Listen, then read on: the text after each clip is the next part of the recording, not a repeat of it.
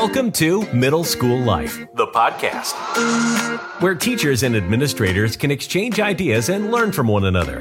Your hosts, Assistant Principal Victoria Hammond and Middle School Teacher Dr. Jennifer Erdmann, help to bridge the gap between educators and administrators, discussing ways to create a more productive, efficient, and welcoming environment. Join us as we work to inspire change in middle school education. Let's get started.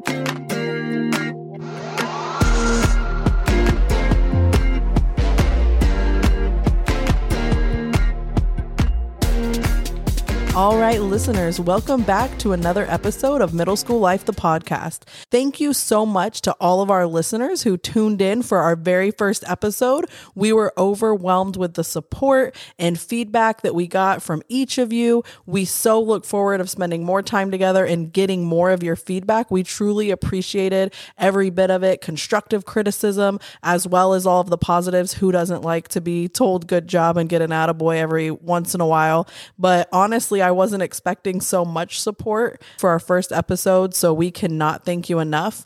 We are extremely excited about today's topic around communication and respectful discourse. And we're going to talk a little bit about what that looks like from the teacher perspective and what it looks like from the admin perspective. And then talk a little bit about some research we've done and some studies that really place that emphasis on how much of a role communication plays and education. And I feel like our primary focus today is that communication between teachers and administrators and how that plays a vital role in our success. So, as usual, teachers first, Dr. Erdmann. Welcome back, everyone. Great introduction, Tori. I want to piggyback on what Tori said and just thank you all for our first episode and the feedback on that. It truly was um, just exciting and and rewarding to get that feedback after so much planning and stress. And you know, Tori and I had no idea what to expect. We didn't know if just our parents would listen, but it really has has become something nice. And um, we had almost a hundred downloads so whoop, far, whoop. and I hope that we, that just continues from here. So and two in Canada international, international international superstars. Indeed. That might be a little bit of an exaggeration, but not much really. Still pretty cool though. It's really not much of an it's exaggeration. Pretty, not much. No. Not much. so as, as uh, Tori mentioned at the beginning, I do want to start with um, my whole perspective as a teacher on the relationship between teachers and administrators and what that communication looks like. I I honestly think that effective communication is the absolute cornerstone of any successful organization, and the educational system is no different. The relationship between teachers and administrators forms the foundation upon which a school's culture, its policies, and educational outcomes are built. The collaboration and communication between these two groups greatly impacts the quality of education and the well being of both educators and ultimately the students. So I, I really want to start my my piece today talking about what happens when effective communication and collaborative relationships don't exist. I know I'm coming from starting off from a place of negativity, but I'm going to build to the positive. So we could literally talk for hours. And before we started to record this, we actually said we could actually speak on this forever. But I want to focus on one phenomenon that I recently saw during uh, during my research on this, and it's called organizational silence. It's a relatively new term to educational research, but organizational silence refers to the situation where teachers and staff withhold their concerns, ideas, or feedback from administrators, even when they witness problems or have valuable insights to share. So, this can happen for various reasons, such as fear of retaliation or a lack of trust between teachers and administrators. But I really think that um, organizational silence happens when teachers believe that their input will not make a difference. So I think that if we can look at this, look at organizational silence and understand that it matters because if teachers choose to remain silent about the concerns, it can lead to missed opportunities for improvement. Additionally, administrators may not be aware of issues affecting teachers, classrooms, or students, which then results in policies or decisions that aren't aligned with the needs of those directly involved. So I think if there's a lack of trust between teachers and administrators, organizational silence can further erode that trust. When teachers feel their voices aren't heard or valued, they can become disillusioned and disengaged, ultimately affecting their job satisfaction and perhaps even their teaching performance, which leads us to the ultimate of uh, poor student outcomes. Absolutely. So we all know we're adults and we all know that every relationship requires work. I don't care what relationship that is. So the teacher and administrator re- relationship should be no different. We should still think of it as a relationship that has to always be worked on. And in order to break the cycle of organizational silence, I think a few things need to happen. And purely from a teacher perspective, I think a lot of this has to start with the administrators. So I, will say that up front that my perspective is is from that. So I think that leaders and administrators need to actively listen to teachers, show empathy, which I think is so important. If an administrator can show empathy, I think that's an incredible, incredible skill or characteristic, I should say, of leadership. I think they should ask clarifying questions and validate the feelings and concerns mm-hmm. of teachers mm-hmm. and make it clear that you, as an administrator, value our input. So, um, a second thing that I think needs to happen is administrators should be transparent about decisions, mm-hmm. policies, and the reasons behind them. When teachers see transparency in leadership, I think that they are more likely to open up. That's just my opinion. And then um, a third reason I, I think leaders need to, and I think this is a big one, I think leaders need to actively seek feedback from teachers on a regular basis. And this could be formally or informally. It could be if you see somebody at the car line, hey, what did you think about this? Or mm-hmm. what do you want to do about this? Or send a survey, send whatever. Just think of some way to actively seek feedback because I just think that is so important. And it could be, it doesn't have to be hard, it does not right. to have to be hard. But I also think my final point on this of what things can be done is teachers or teams who positively contribute, and I'm not talking about the naggers, these are the positively contribute to the open communication and problem solving should be recognized. And this can create positive reinforcement for speaking up and acknowledging their voices matter. It could be, again, getting it. I'm not saying anything has to be difficult. This could be at a staff meeting saying, this team is doing this, and we want to tell them that we love their idea and they're going with it. So maybe you all want to try this, whatever. It can be anything like that.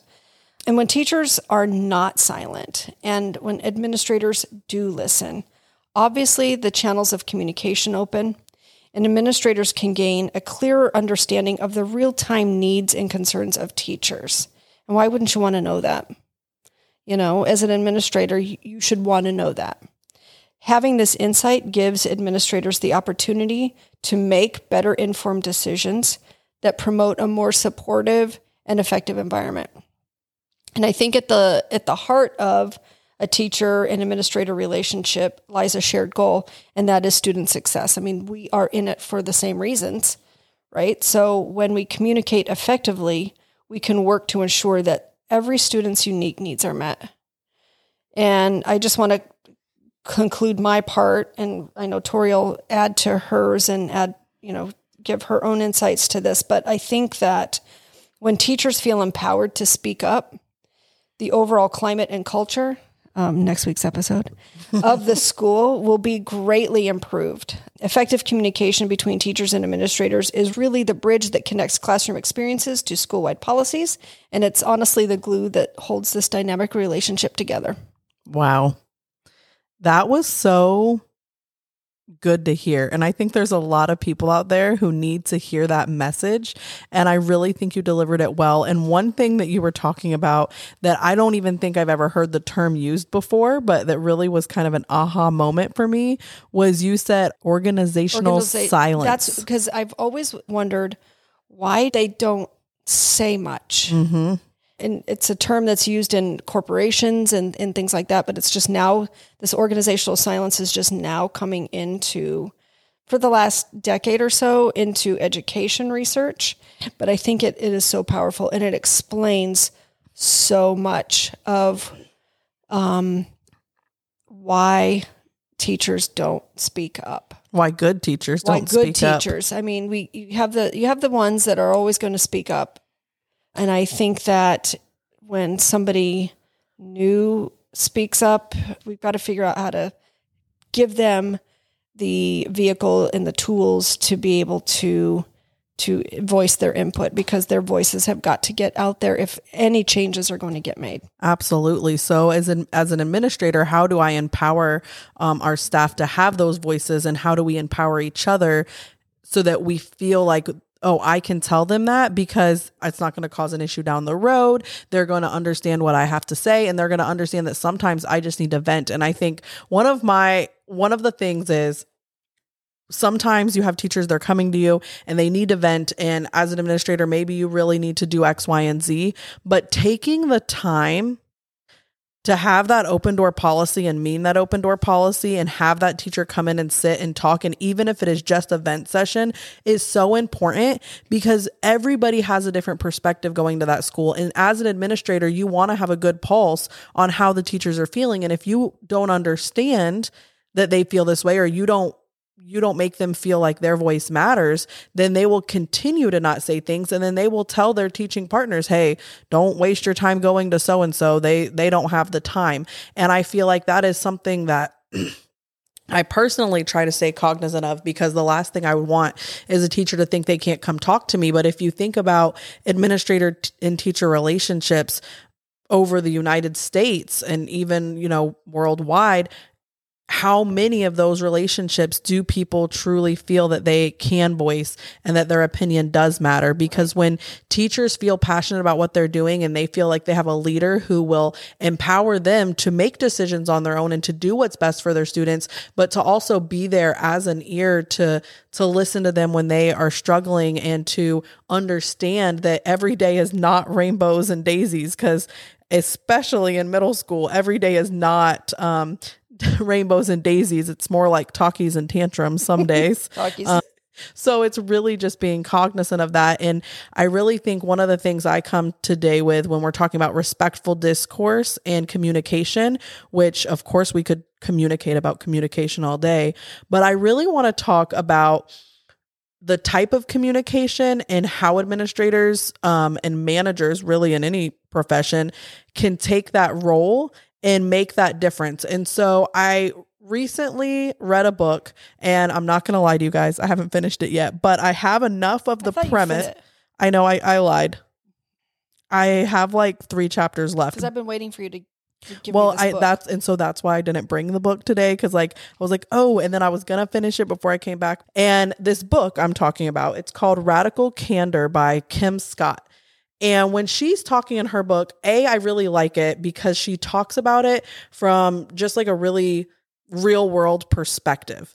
And so when she talks about different ways administrators communicate and the different types of communication that they use, and the biggest thing is is that she really is radically honest with her feedback when she talks about the different types of communication and relationships that managers can have with staff. And it really just resonated with me because she talks about how at any given day you could be in any quadrant, but where true change can occur and where we can really make that organizational change and where we can completely obliterate the silence and invite the communication, healthy, respectful communication, lives in radical candor. And what does that mean? What does radical candor mean? So, envision with me, if you will, um, a good old quadrant. So think back to when you were in algebra or you're in high school and you're looking at the graph where you have the line, vertical line down the middle, horizontal line across, and you have four different quadrants. In these quadrants live four different types of relationships and communication. And I want you to picture on that vertical one, it says care personally. So that's how much you do care personally or how much you do not care personally, being at the bottom. And then that horizontal line being challenging directly. So, how much is that leader challenging directly versus not challenging anybody at all because they want everything to be daisies and rainbows?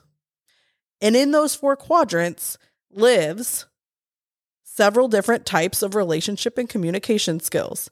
In that bottom one, where we have people who are the bottom right, people who are challenging directly, but do not care personally at all, you get a style of obnoxious aggression. And what it is, is it's like a hundred percent directness, challenging everybody at work, but without that care behind it. What happens is is the obnoxious aggression is built on I want it this way. It's more of a control perspective. So it's My those leaders who want it done their way or the highway, but they don't care about what you have to say or your perspective or your life at home. They just want it done. They can tell you that it's not good enough and they can give you feedback, but they don't receive feedback well.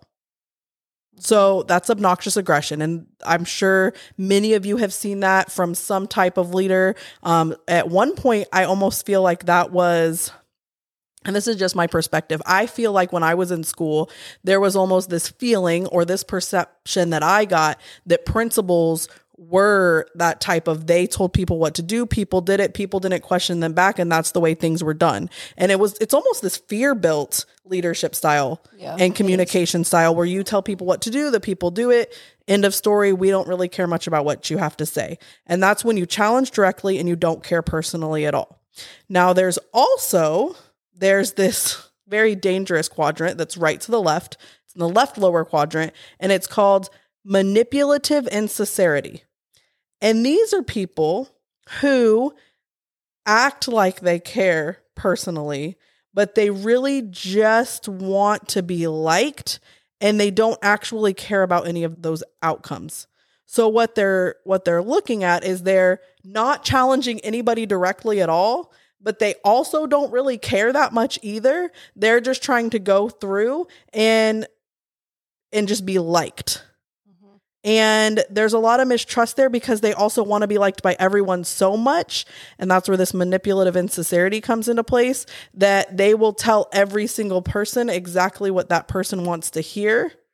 And sometimes that comes out in the form of, I'll throw this person under the bus to the next person. And it, it comes to serve as a very large place of mistrust Yeah, I think that that quadrant alone is probably the biggest source of mistrust right there. because you you almost they they make people feel like they do care but they really don't care they're just trying to like meet their own ends by going and they're not challenging you they're telling you they like your idea but then they're going to the next person saying oh yeah no i don't really like what they had to say i like what you had to say and that's a very dangerous quadrant to live in because those leaders can often it leads to mistrust because eventually word word of mouth gets Word- around Word spreads quickly on school campuses. very quick. And Yes. so that that leadership style I don't think would last very long No. and it would not be a very successful one.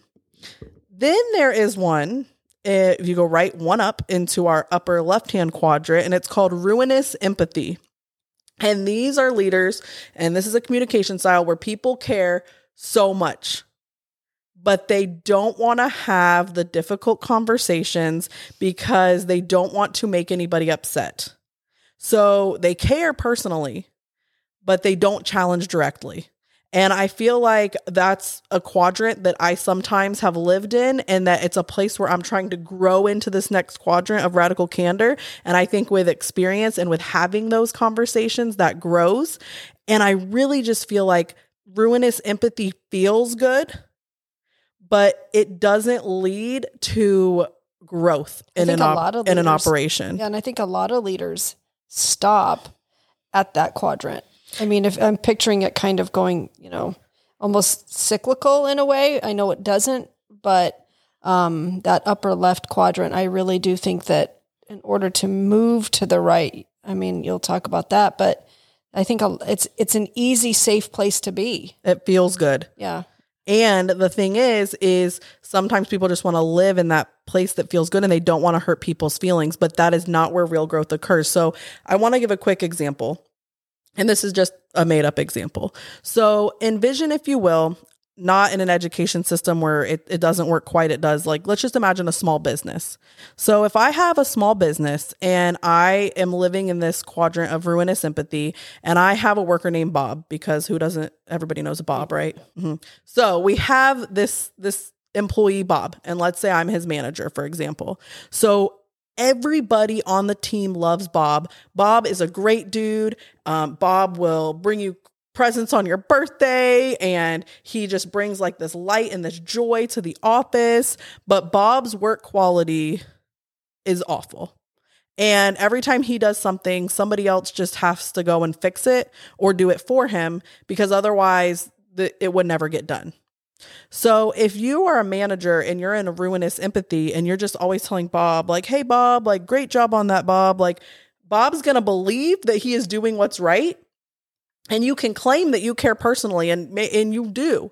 But if you don't tell him, hey, Bob, we really need you to do X, Y, and Z so that this can be a completed project. And you lead him to believe, as the leader, you're leading, and you lead him to believe that his work is good or you don't challenge the work that he's turning in, then you are leading to his failure. Therefore, you are leading to failure in your own company.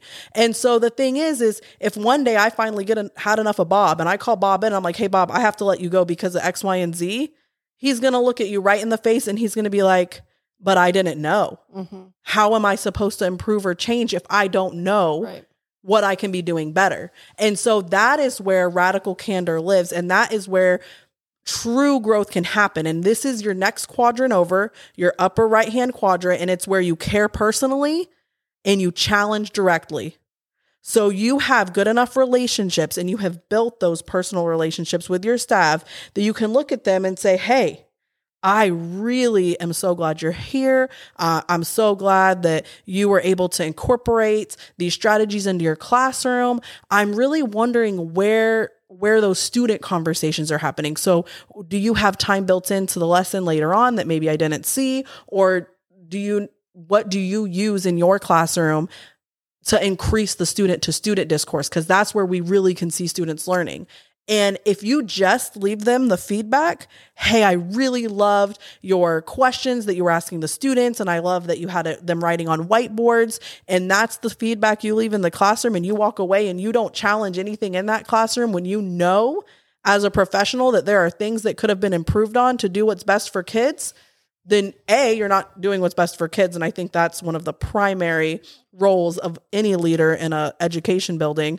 but you're also not doing what's best for that teacher because 99.9% of the time the teacher wants constructive feedback they want to know hey do you have some tools in your bag that you could give me that could help me become better yeah. because if we live in ruinous empathy and we don't allow the educators the feedback to grow from then they live in this place of they could live in this place of mediocrity, not because they don't want to be better, but because they don't know better. And people don't know what they don't know. Right. And so if we're going to communicate with teachers respectfully and we're going to have open communication, then we have to care personally and we have to challenge directly. And that's the whole premise of the book.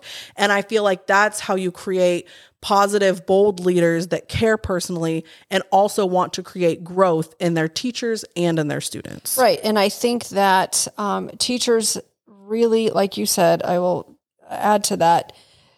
Most teachers I know, obviously there's you're going to have your outliers, but most teachers I know want that feedback. You know, they want to, they don't want to feel attacked, but having a conversation like you know, I didn't see this when I was in your classroom. Can you tell me what happened after? Um, those are important not only to, you know, have the teacher explain what you may or may not have seen, but it creates, opens those communication, but it creates that trust that I think we're so lacking. Um, because it's, we still live in this, I think, again, from my own perspective, I think we often list, you know, live in this space of, us against them where it doesn't need to be anymore. Right. You know, because we we are on the same team and it's time we start acting like it. Right. You know, it and it, both sides and I I hate using that term both sides, but in this case I think it fits, but both sides need to to learn how to communicate that way. But I think that we're always open for suggestions. You know, as a teacher, I certainly don't know everything, but I want to learn how to be better at my job. And if you are a lifelong learner, as you are supposed to be as a teacher, then that should be your goal. Absolutely. And I think it's important that if if we come in and this is where it kind of comes into play. I know sometimes teachers are like, "Oh, I don't want admin in my classroom anymore." But I almost think that comes from an old place of that maybe more heavy handed feedback that is more evaluative. And I think that where you're going to see true change occur is that when when administrators and teachers can team up and administrators can find the time, make the time to be in classrooms more for non-evaluative purposes to come in and truly just learn with the kids and be a part of your classroom and see what some of those positives are and to see where there's some of that room for growth and you have administrators that are in the classroom with the kids learning alongside and then also providing feedback to the teachers of things that are going great and things that maybe we could try to make us even better, that's when you're going to see that bridging gap. That's where you're going to see kids really coming into class, wanting to learn, and having the teachers and the administrators become both on the same side, not in us versus them, is when we can collaborate and know that both of us care personally about each other. And when we're giving feedback, it's for the betterment of the students. Yeah. And I think that would change the dynamic really quickly if if that could happen on a regular basis. And then at that point, I'm not speaking for all teachers, but I don't think that um, it would be such a big deal then if it's often. Um, but that's that's just my two cents on that. Often and impactful mm-hmm. would have the most meaning. Yep, it's just there's there's more to it than just coming in and spending five minutes. I think if you really want to see um, the entirety of what you're trying to find, and that's what they're there, they're trying to find things, evidence of learning, then stay for the whole class period. There's so many layers to this, and and I think that future episodes will probably come from this. Like I mentioned earlier, that this we will talk about climate and culture next time. So it all kind of is is related. Absolutely. So that's coming at you next. And then hopefully in the near future, we're looking for participants who want to become part of our middle school life podcast because as we all know collaborative discourse is also extremely important in education. So we want to hear your feedback. We want you to come join us on the show and give us some of your perspectives because in order for us all to grow we have to look at things from all perspectives and work together to move our students to the best future. So thank you so much for listening. Join us next time where we talk about climate and culture. They are not the same, but they definitely need each other. Until next time, this has been Jen and Tori on the Middle School Life, the podcast.